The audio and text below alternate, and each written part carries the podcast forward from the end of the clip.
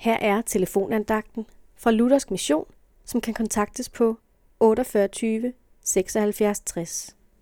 Andagtholderen i dag er Hans Wilhelm Eriksen.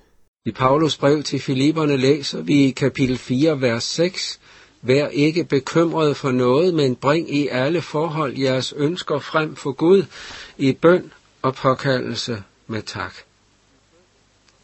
Alle kender vi til bekymringer.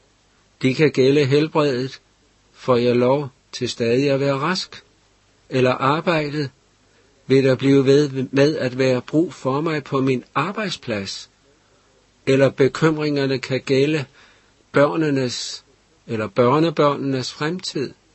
Jo, alle kender vi til at bekymres. Ordet i dag kalder os til at tale med Gud om alle de forhold, som kan bekymre. Gud vil, at vi skal lukke ham ind i alt det, der kan tynge sindet med tanke på fremtiden.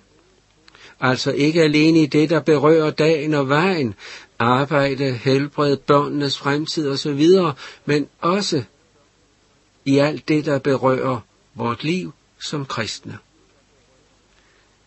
Her kan så meget komme til at bekymre den lunkenhed og overfladiskhed, der kan gribe sindet, eller svigt i andagsliv og vidnesbyrd, for ikke at tale om bekymringen for, om jeg bliver bevaret som en kristen livet igennem og når målet.